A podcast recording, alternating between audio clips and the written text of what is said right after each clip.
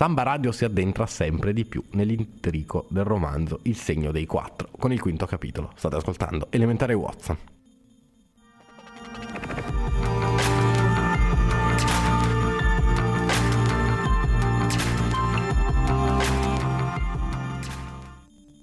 Thaddeus Sholto ha chiesto ai tre di accompagnarlo alla tenuta di famiglia dove potranno dividere la fortuna. Arrivati a destinazione però trovano la governante spaventata perché Bartholomew, suo fratello gemello, non è uscito dalla stanza per tutto il giorno. Cosa sarà successo dietro quella porta?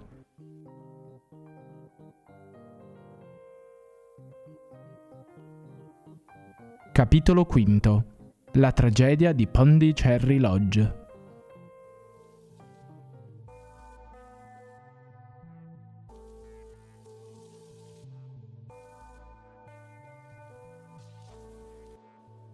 Erano quasi le 11 quando arrivammo alla fase finale della nostra avventura notturna. Ci eravamo lasciati alle spalle la nebbia umida della grande città e la notte era abbastanza limpida. Soffiava un vento caldo da ovest e pesanti nuvole attraversavano lentamente il cielo, dove uno spicchio di luna faceva ogni tanto capolino da uno squarcio nelle nubi. C'era chiarore sufficiente per vedere a distanza, ma Thaddeus Sholto prese uno dei fanali laterali della carrozza per illuminare meglio il nostro cammino. Pondicherry Lodge si ergeva isolata, circondata da un muro di mattoni molto alto e sovrastato da pezzi di vetro.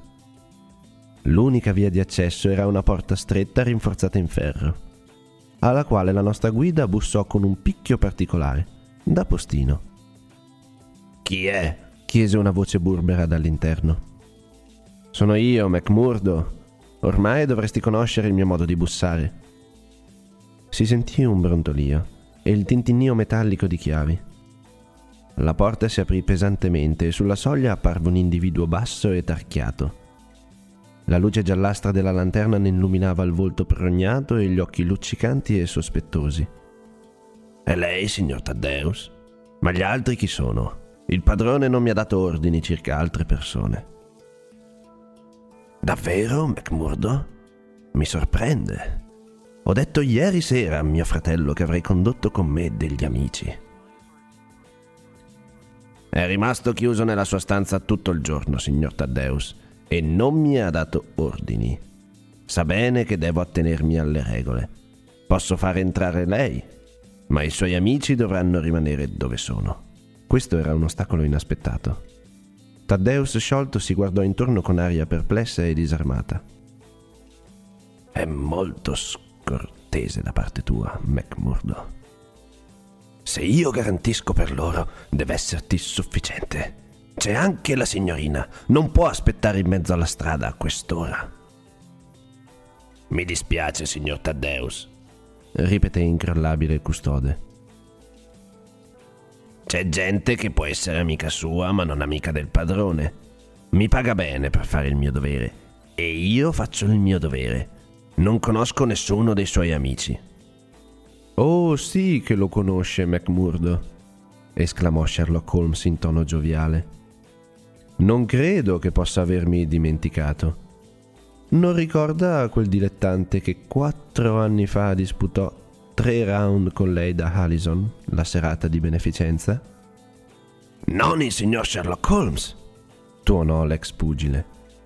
«In nome di Dio, come ha fatto a non riconoscerla? Se invece di rimanersene lì buono e tranquillo fosse venuto avanti colpendomi con quel suo gancio al mento, l'avrei riconosciuta immediatamente. Lei ha proprio sprecato il suo talento, l'ha sprecato. Avrebbe potuto mirare alto se gliene fosse saltato il ticchio».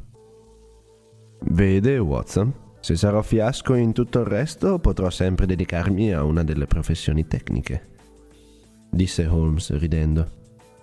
«E sono certo che adesso il nostro amico non vorrà lasciarci qui fuori al freddo». «Entri pure, signore, entri pure, lei e i suoi amici», rispose. «Mi spiace molto, signor Thaddeus, ma ho ordini severissimi. Dovevo essere sicuro dei suoi amici prima di farli entrare».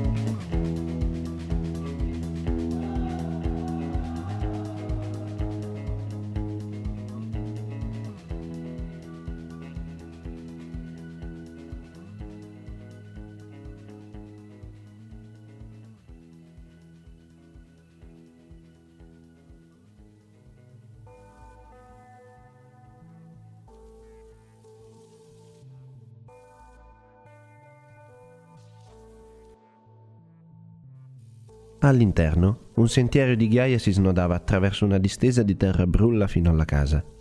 Un blocco massiccio, squadrato e senza pretese, completamente immerso nell'ombra, tranne un angolo dove batteva un raggio di luna che si rifletteva nella finestra di una soffitta. Quel fabbricato così grande, tetro e silenzioso, raggelava il cuore. Perfino Thaddeus Sholto appariva a disagio e la lanterna gli tremava e tintinnava nella mano. «Non riesco a capire», disse. «Ci deve essere un errore. Ho detto molto chiaramente a Bartholomew che saremmo venuti, eppure la sua finestra è spenta. Non so cosa pensare». «Fa sempre sorvegliare il posto in questo modo?» chiese Holmes. «Sì. Ha seguito le abitudini di mio padre. Sa, era il figlio prediletto e a volte penso che mio padre gli abbia detto molto di più di quanto abbia detto a me. La finestra di Bartholomew è quella lassù, dove batte la luna. È illuminata ma non dall'interno, mi sembra». «Lì dentro, infatti, non c'è luce», disse Holmes. «Ma vedo un barlume luminoso in quella finestrella accanto alla porta». «Ah, quella è la stanza della governante. Lì ci sta la vecchia signora Bernstone. Lei può dirci tutto. Però, se non vi spiace, dovreste aspettare qui un minuto o due, perché se entriamo tutti insieme e lei non è stata informata del nostro arrivo, potrebbe spaventarsi. Ma un momento, aspettate. Che è stato?»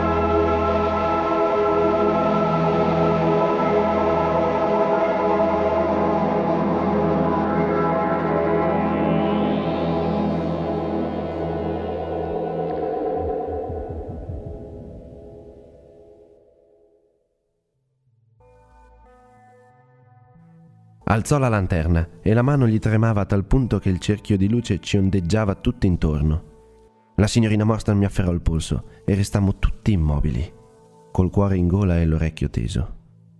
Nella notte silenziosa, da quella enorme casa scura si alzò un suono fra i più tristi e desolati che esistano. Il piagnucolare acuto e rotto dai singhiozzi di una donna in preda al terrore. «È la signora Bernstone», disse Sholto. «È l'unica donna della casa. Aspettate, torno subito». Si precipitò alla porta e bussò in quel suo modo strano. Potemmo vedere una donna alta che lo faceva entrare, barcollando di gioia al solo vederlo. «Oh, signor Thaddeus, signore, sono così felice che sia venuto. Sono così felice di vederla qui, signor Thaddeus». Sentimmo le sue reiterate espressioni di gioia fino a che la porta si richiuse e la voce si smorzò in una cantilena soffocata. La nostra guida ci aveva lasciato la lanterna. Holmes la fece oscillare lentamente all'intorno, scrutando attentamente la casa e i cumuli di rifiuti che costellavano il terreno. La signorina Morstan ed io rimanemmo l'uno accanto all'altra, tenendoci per mano. L'amore È una cosa davvero straordinaria e sottile. Eravamo lì, due persone che non si erano mai incontrate prima di quel giorno. Non si erano scambiate né una parola né uno sguardo affettuoso. Eppure, in un momento di pericolo, le nostre mani si erano istintivamente cercate. Non ho mai smesso di stupirmene, ma in quel momento sembrò la cosa più naturale del mondo che io mi volgessi a lei e, come mi ha spesso ripetuto, lei si volgesse istintivamente a me per conforto e protezione. Rimanemmo così, tenendoci per mano come due bambini, e malgrado l'oscurità materiale e morale che ci circondava, c'era la pace nei nostri cuori. «Che strano luogo», disse guardandosi intorno. «Sembra che tutte le talpe dell'Inghilterra si siano date da fare. Ho visto qualcosa di simile sul fianco di una collina vicino a Ballarat, dove c'erano stati dei cercatori d'oro». «Il motivo è lo stesso», disse Holmes.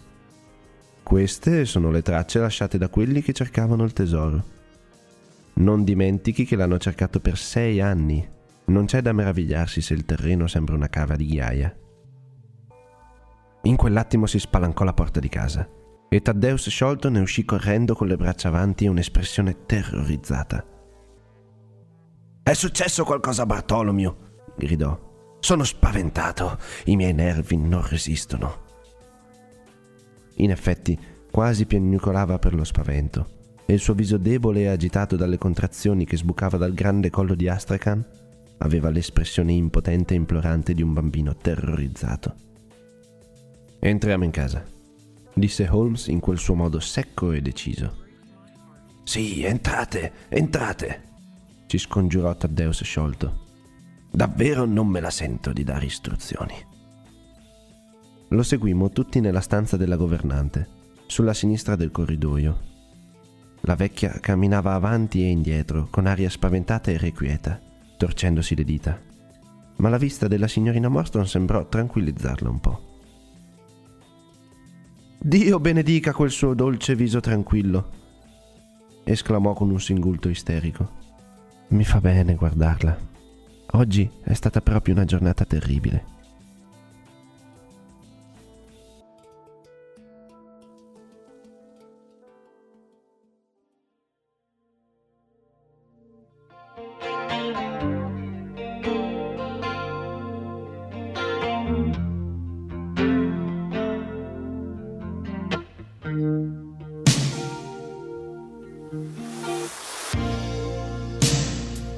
I never meant to call you in your sorrow.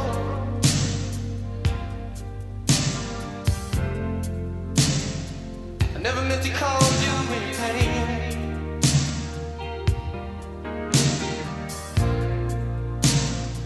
I'm the one who wants to have you laughing.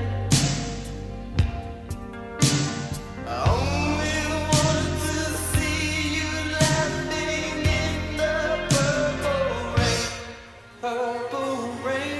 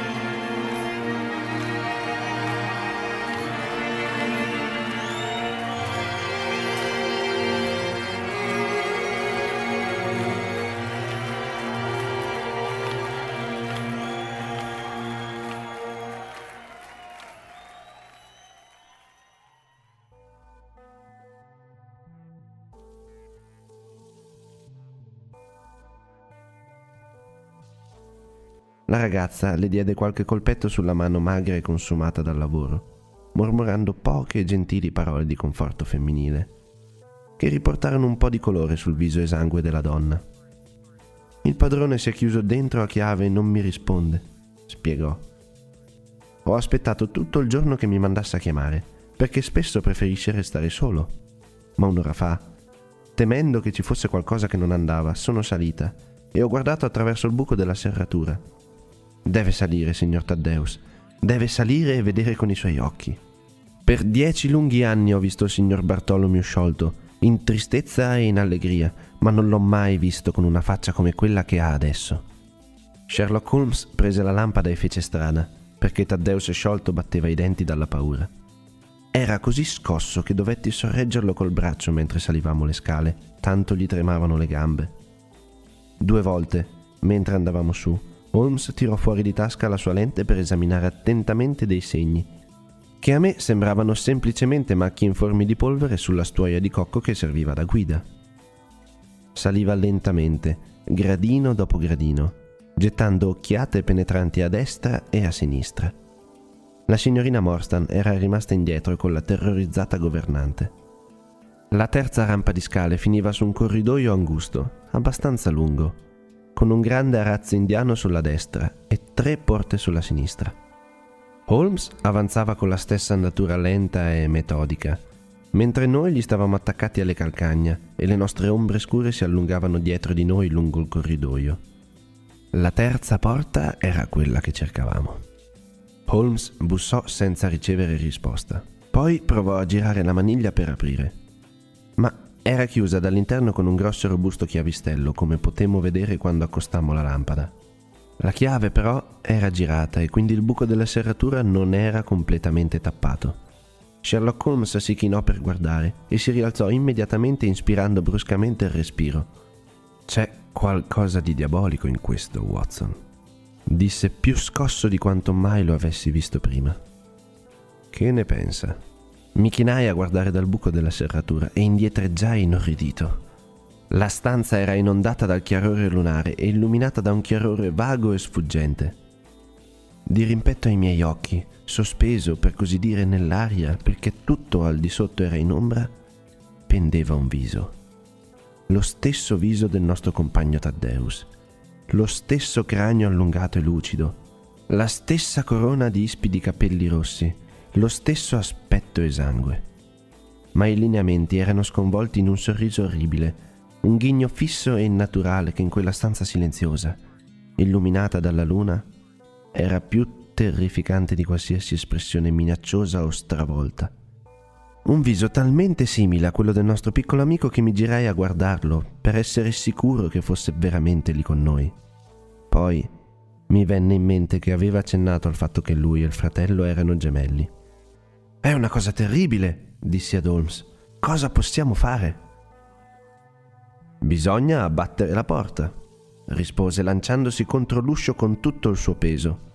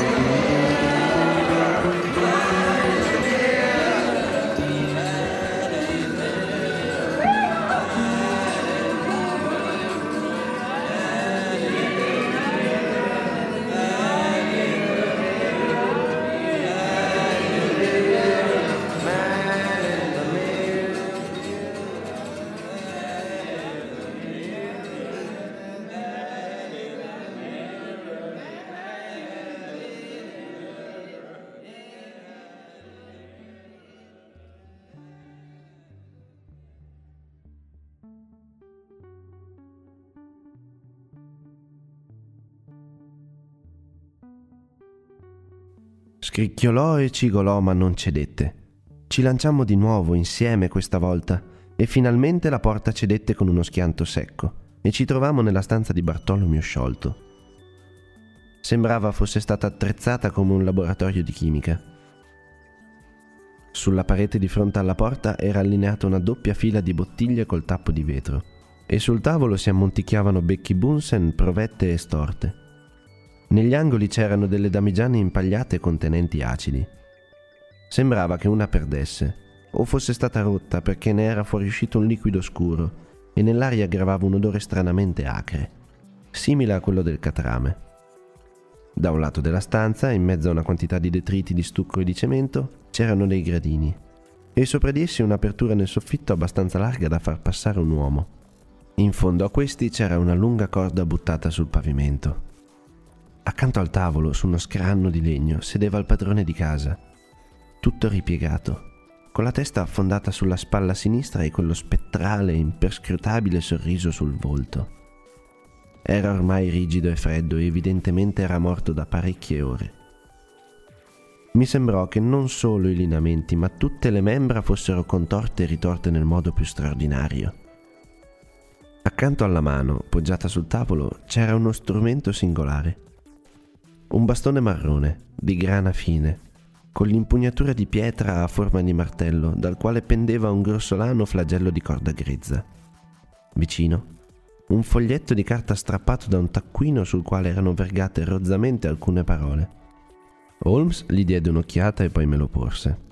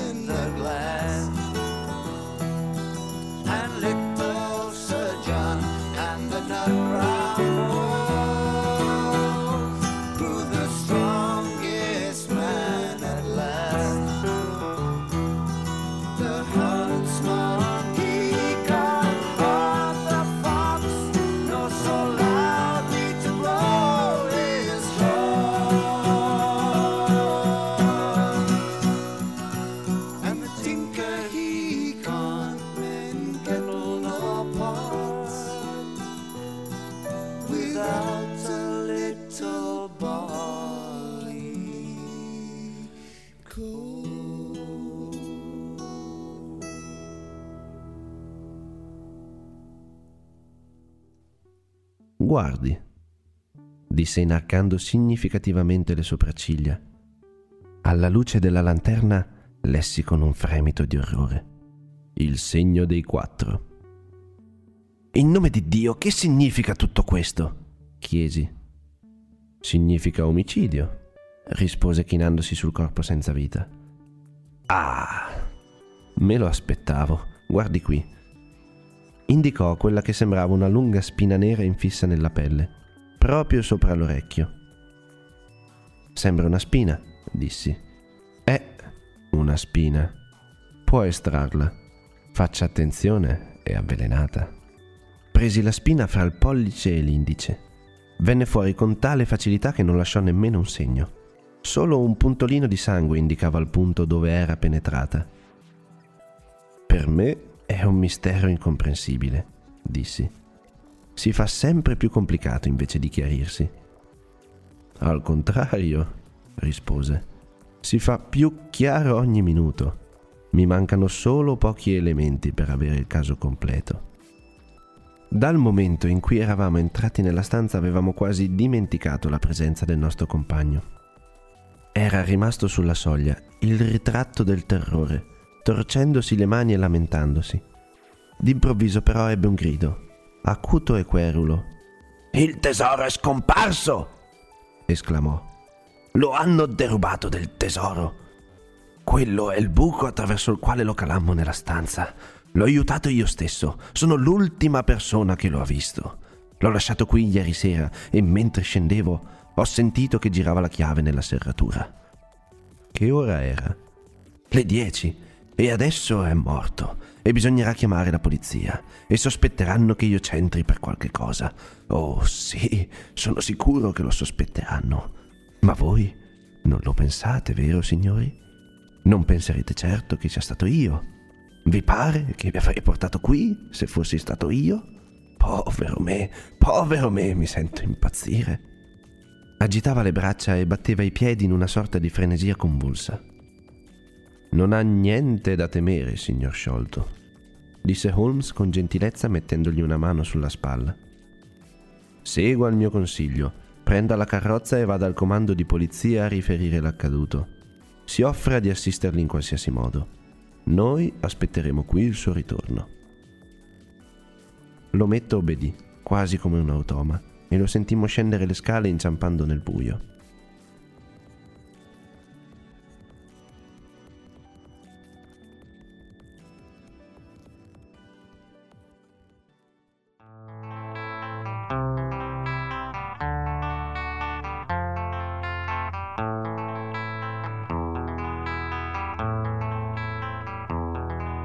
There is a house in New Orleans. They call the rising sun, and it's been the ruin of many a poor boy. In God, I know I'm one.